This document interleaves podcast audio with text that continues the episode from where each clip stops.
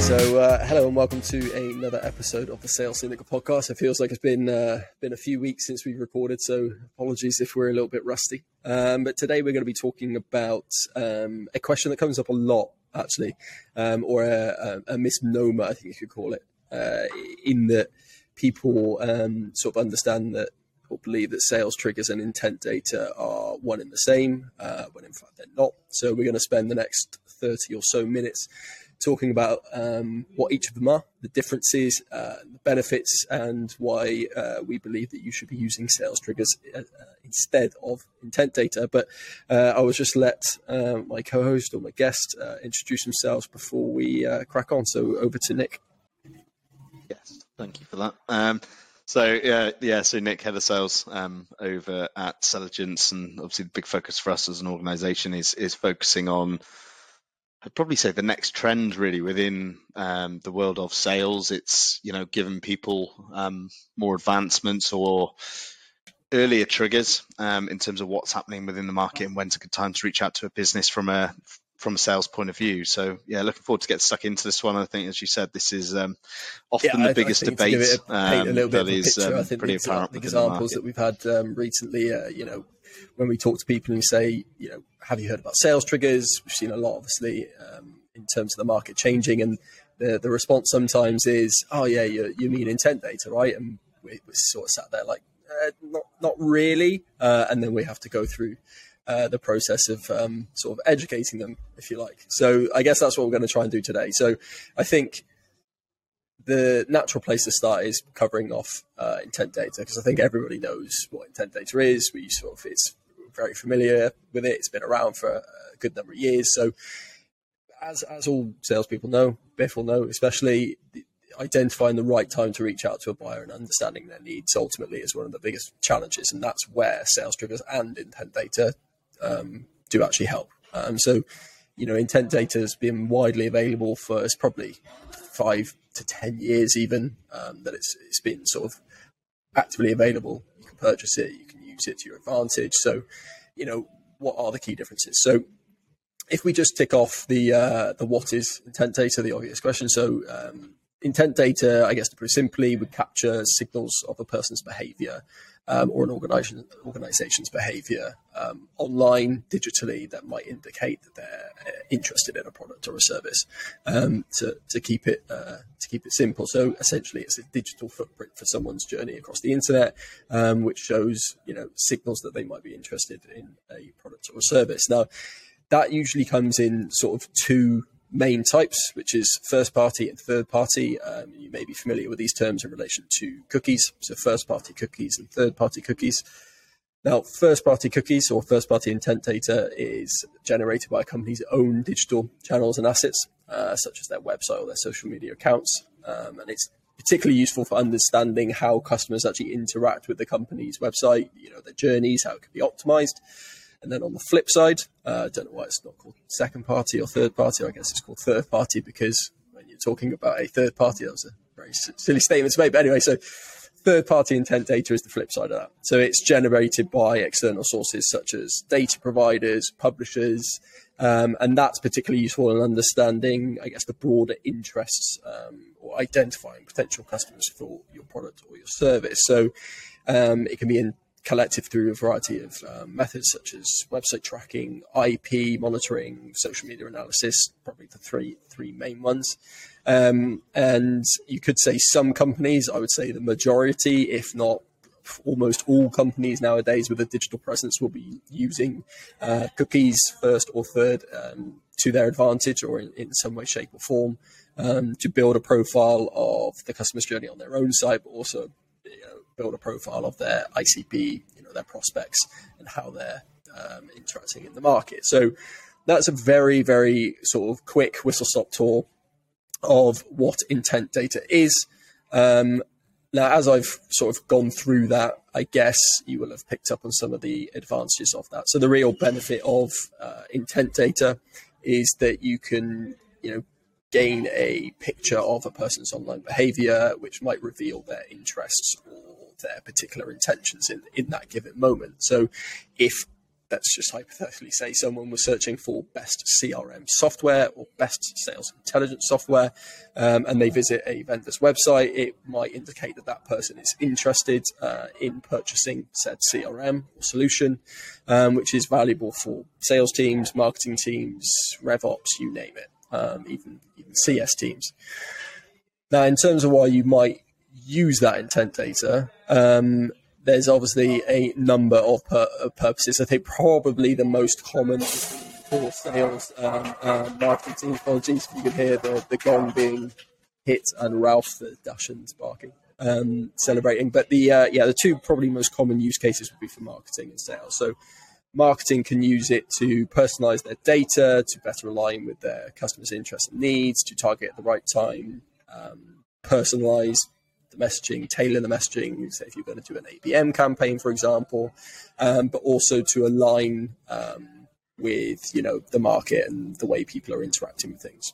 Uh, and then on the other um, sort of side of it, the other department sales, you could look for those intent signals, intent data to target your outreach uh, in a in a more sustainable way, or at least um, target those that are potentially interested in your solution rather than just anyone and everyone.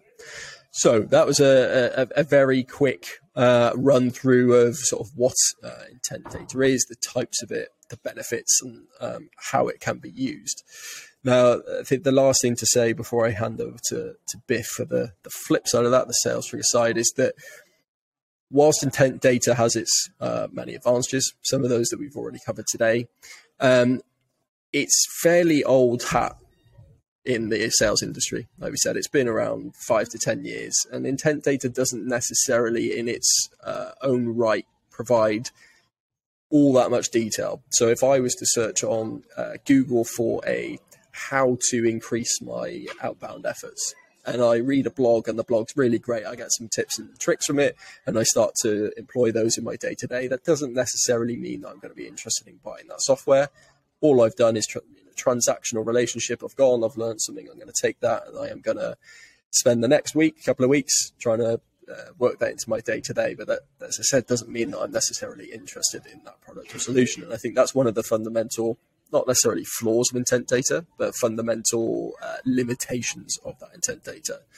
So getting the right balance of that intent data, you know, different levels of that intent is really, really key, which means ultimately you're going to need various different other sources of information as well to, to stack that up again. So there's not really a black and white sort of picture of this person is very interested in the product uh, with intent data, unless, of course, they come in inbound requests and they put their hand up and said, I'd like to speak to you, um, at which point it is very black and white. Um, but up until that point, just because someone's engaging with you on socials or looking at your website, it doesn't necessarily mean uh, that they want your product. Um, we have thousands, tens of thousands of people engaged with us on LinkedIn. I wish each of those 10,000 people were interested in buying our product. It would make our jobs a lot easier, um, but that's not the case. So, appreciate that was a, a, a dump of information um, on intent data. So, Biff, was there anything that you wanted to add on intent data, given that you speak to salespeople every single day? My biggest thing with it, I've seen it, I've used it. There's a lot of nuances um, to it that are, you know, can be quite frustrating. Um, sometimes a lot of the information that you actually have is way out of date um, perhaps actually like where they've actually finally managed to gather that information, process it, put it in a platform, whatever that may be. You can often find, you know, actually it's three, six months out of date, um, and actually where they were. But probably my biggest question, if you know, how many times have you had a cold call, Jay? A few times you know, within that, if somebody said something to you and say I call you, you've never heard of sales triggers, and I say, and you come off the phone and you go and Google sales triggers, then you're just trying to do some research in terms of, you know, perhaps what were they on about, etc., etc. But actually, what that will start to do is is actually register that as intent. So there's a lot of different kind of I say different use cases for that behind the scenes, but I say it can be a real nuance really in terms of you know quite frustration in terms of actually is that data accurate? Is it getting us actually what we need? Um, but yeah, that's probably the, yeah. The I, I, I had an example probably two weeks ago went on a um, I guess you could call it sales intelligence um, provider's website. And I had an email uh, about 48 hours later saying, um, interest or understand you might be interested in our solution. It'd be great to get some time in the diary. And it's, it's just like, well, no, you know, I went on your page for a, for a fleeting moment to get an answer to a question or to have a look at an image, you know, something yeah, as a marketer, I'm probably having a look at colors or images, aren't I? Let's be honest. So to have someone to have someone reaching out to me saying, "I'd love to get some time in your diary. Could you visit your website?" just it just feels a bit, I don't know, a little bit strange. Uh, you know, like watching people and your journey online, it just doesn't feel quite right in terms of uh, that being a gauge for how interested someone is in a solution. Well, I think again, you know, everybody talks around, you know, sales. It's about building relationships. You know, at the end of the day, that's the absolute foundation to it. But you know, where where does that relationship start or research to a degree? You know i suppose you know people can go off and do you know additional work in terms of how they approach it but if you've got your average salesman that's reaching out and saying hey by the way i know that you've been on our website i wouldn't call that a very warm introduction. You're probably much more likely to get a bit of a, a fob off and a bit of an f off um, in terms of that cold outreach. You know you want to go in and actually have a purpose and have a, warm introduction to that person and, uh, rather you, than you just mentioned an interesting thing in terms of that um, lag period, delay, long tail, whatever you want to call it. So let's just uh, for hypothetically say that there is someone selling intent data. Uh, I don't know. Let's call them Tombora, um, and they would provide that data to various um, companies or teams that you know want to utilize that to target or I don't know better segment their out outbound efforts, right? What would you? What's typically you know the, the feedback you get or what you've heard? What is the lag period for a supplier in terms of sharing that intent data? It depends, um, really, and I suppose it's where the direct source of that information is from. So, have you got somebody else that's plugging in another provider's data? You know, actually, what are the commercials behind that? First and foremost, is it that they're on a live API? Is it that that that data gets refreshed every two, every three months that's then being delivered. They're probably the real key bits I'd, I'd want to get into if I was purchasing that data.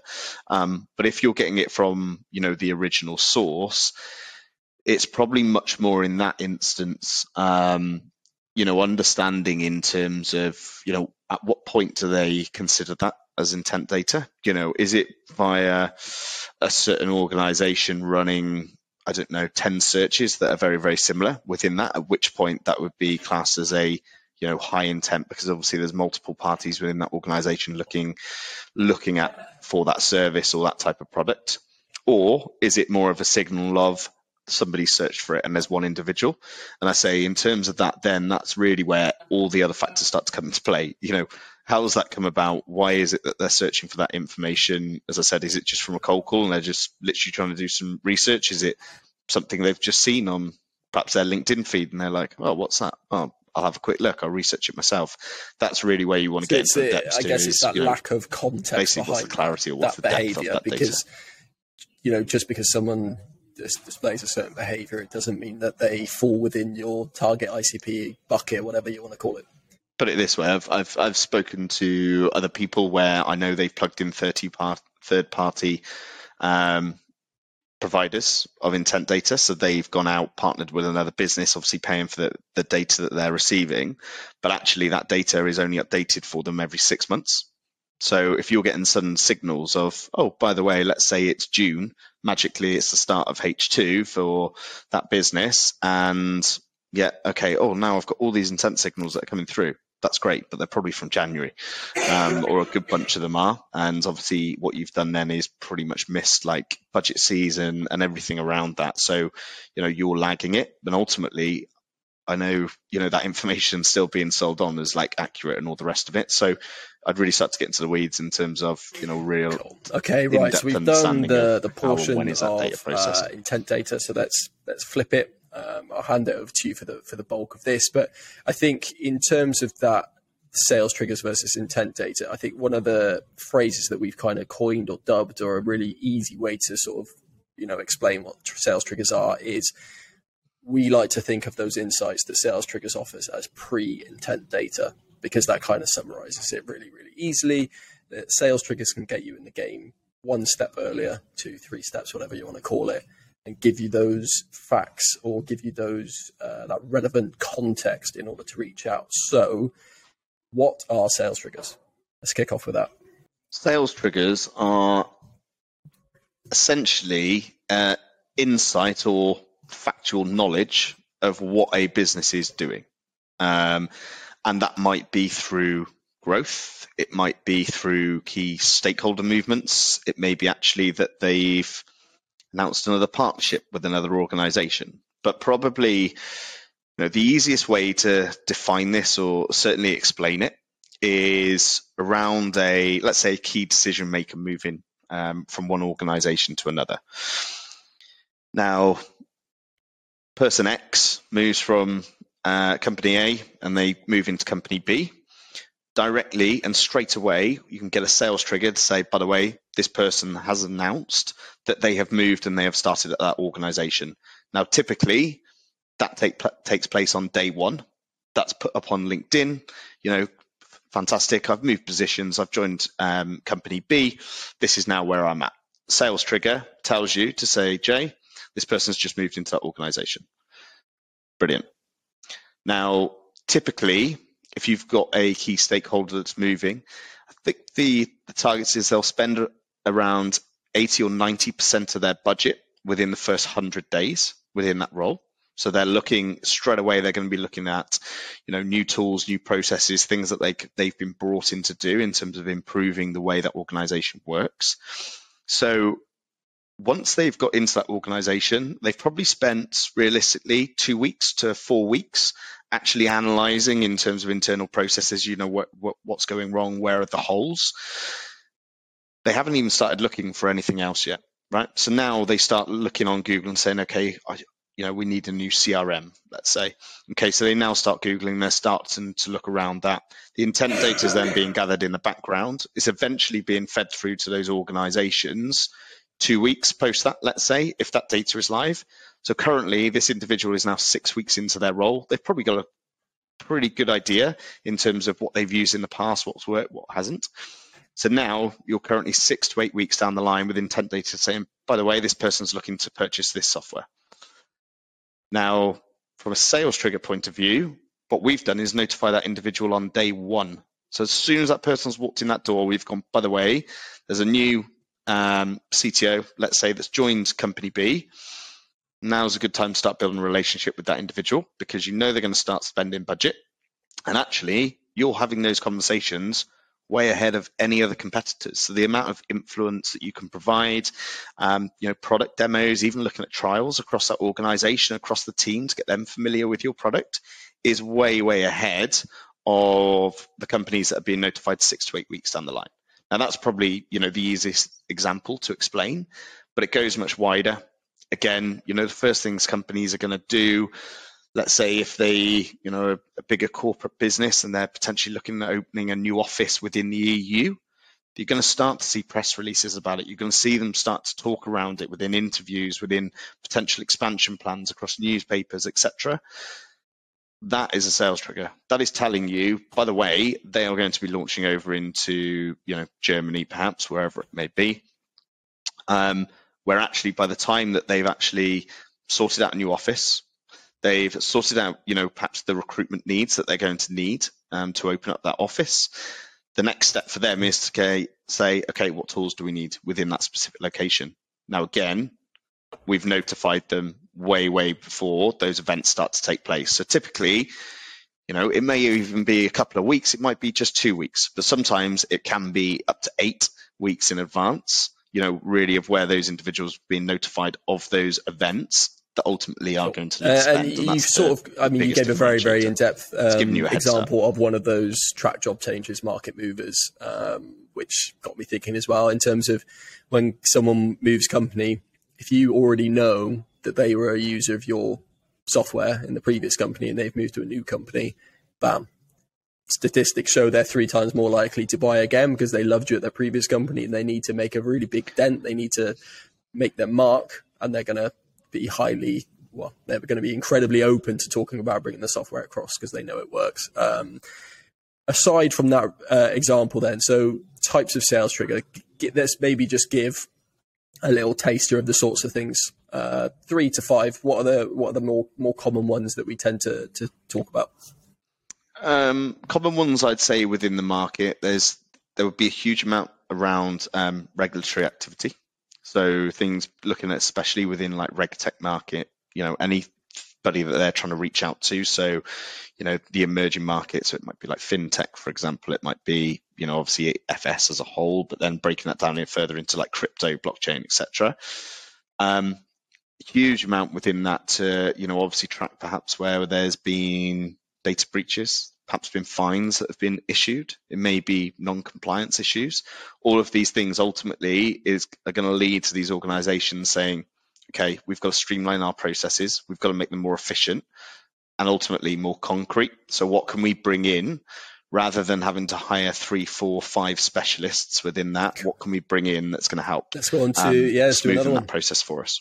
Another one would be, you know, typically around you know, I know we mentioned market movers and region expansion. So, you know, new product launch, for example. You know, within that new product launch, what then is going to come off the back of that? So, again, what other tools do they need? Um, that's going to perhaps make the sign up process easier. Maybe it's the payment processing in the background. Is that, you know, a good example in terms of, you know, how are they going to actually take this product to market? Are they going to lead with a PLG motion? Are they going to lead um, from more sales led? Um, there's literally there's a hundreds and hundreds and hundreds of different sales triggers, but it's understanding in terms of, you know, what are the most important to you in terms of obviously the product that you're selling into those organizations and what does that sales trigger signify in terms of how your products may help them, you know, essentially yeah, yeah, that's a good example there. Like you said, if strategy much quicker. You're going to understand the sales triggers uh, that are relevant to your business. I think one of our product guys was having a, a conversation with one of the leading, um, I guess, integration um, platforms. Uh, you know, the, the middleman between com- uh, software A and software B, and plugin creating bespoke integrations. So they're talking to that company, and that company said, actually, well, we know our most valuable trigger, and I think it was. Um, product launches. So they said when we when we see a company is releasing a new product, absolutely we can get on the phone and say, well, we can help you guys integrate and connect to all look at all these other products that we already integrate and connect with. So that was a, an extremely valuable trigger and pretty much the the only trigger that those guys were interested in. Um, so there's a plethora, there's an encyclopedia, encyclopedic, whatever the phrase would be, um, mass of these triggers, but there's obviously ones that are, are far more beneficial. So, in terms of those benefits, then, what would you say uh, like the, the three key benefits are to sales triggers? One, in terms of receiving real time information, that would be absolutely key. The second part of it really is it guaranteeing that that information is factual. So, from a sales trigger point of view, it's coming from that business. That business is releasing that news to say, by the way, this is what we're doing, this is how we're evolving, etc. It's either their PR team or it's their internal teams that are actually writing that piece of information to put it out there. So whereas intent can be a little bit you know dubious in terms of you know who's searching for it how many times it's been searched for etc this is the business going out and saying by the way we are doing this there is no clearer bit of information that can give you a, a head start so that would be the second the third really is being able to really look at a multitude of different opportunities. I think the typical, or let's say historic way of sales is, you know, okay, what companies have raised funding? Well, I'm sorry to say, if some companies raise funding and you've just found out, you're too late because there's a million one other salespeople on it. You know, what other opportunities can you look at that's going to lead your product into? I'll, I'll add, I'll add one extra into the so mix, which is probably my uh, my favourite, or at least the one that I think um, we seem to get some extremely positive feedback on in terms of triggers, just generally, which is the the time saving aspect of it. So if you're able to uh, efficiently monitor these sales triggers rather than having to go out and hunt for companies that fit certain behaviors or whatever. These triggers are just firing in the background, giving you a steady stream of these opportunities that are perfect, which can save.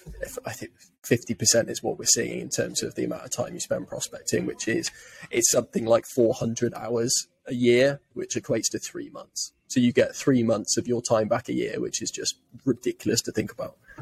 There's not one salesperson on this earth that enjoys prospecting. I can guarantee that. So the quicker you can speed that up and get most of it out of your way, the better. Okay, then, right. So we, have covered um, you, data. So what it is, the, the types of it, the benefits of it, uh, and why uh, you know some companies choose to use it or they should use it. We've now covered what sales triggers are, various different types of sales triggers, um, and the benefits of them. So if uh, you were just going to sort of summarize in a nutshell why a sales rep someone in marketing, someone in RevOps, customer success, or staffing, why should they use sales triggers over intent data? And you know, how would they be selling themselves short, or how would they be starting on the back foot if they chose not to? Um, probably the biggest really is say getting you know get in there ahead of your competition. Remove that as a barrier and actually get in there before anybody else within your market who you're constantly coming up against is is getting the information to engage. So get in there nice and early from day one. You can start to build that relationship and essentially remove or eliminate, you know, some of the dependent factors um, within the process. Now, the second really is helping you to to broaden your horizons a little bit. You know, the the possibility or you know, of you going through the whole of your LinkedIn sales nav search where you've got thousands and thousands of people in there and still new companies being born each and every single day or new people coming into your ICP, allow a product to do it for you. Allow it to go out there, find the wider news, um, and actually bring these businesses to you rather than you having to go out across a European market and try and like map the whole thing out. You you're never ever going to achieve it. Um, so bringing you broader um, broader chance of opportunity with businesses perhaps otherwise you weren't aware of. Um, and the third and, and, final piece really would be, I suppose, just having the facts with it, being able to open up a conversation around, you know, really sounding like you've done your research on that business um, rather than having to go out. So it's, you know, fantastic, you know, great news about your new product launch. You know, how's that then, you know, evolving or perhaps even integrating into your existing products or your current product suite? You know, what benefits do you think that's then going to bring or, or bring into um, your your clients. You know, being able to have that level of conversation is only going to be able to build better rapport um, with your and, uh, prospects and, on that and ultimately of, better know, trust as well throughout that sales process. The, the data we're seeing um, especially more recently in the you know the downsizing market, is that by using these sales triggers and having that context and that relevancy can actually increase your outbound success, i.e., increase the number of demos that you're able to book when you're connecting and you're talking to people by three to five times. Which you know, like you said, anyone who can half the amount of time prospecting. If you said to a sales rep, "Do you want to increase your outbound success three times?" Do you want to? You said to Aaron, "Do you want to book three times more demos?" They they bite your hand off. So I think it really is, you know, the, the, the data is showing that 2023 and beyond, this is this is where you need to be operating in. But I think we're going to wrap up pretty uh, pretty quickly there. I think Biff is uh, on on one one maybe zero percent battery, so we're going to wrap it up there. Um, hopefully, you've learned a bit more about the, the comparisons and the differences between um, intent data and sales triggers data. Um, but yeah, thanks for joining. Um, look forward to catching up in the next episode.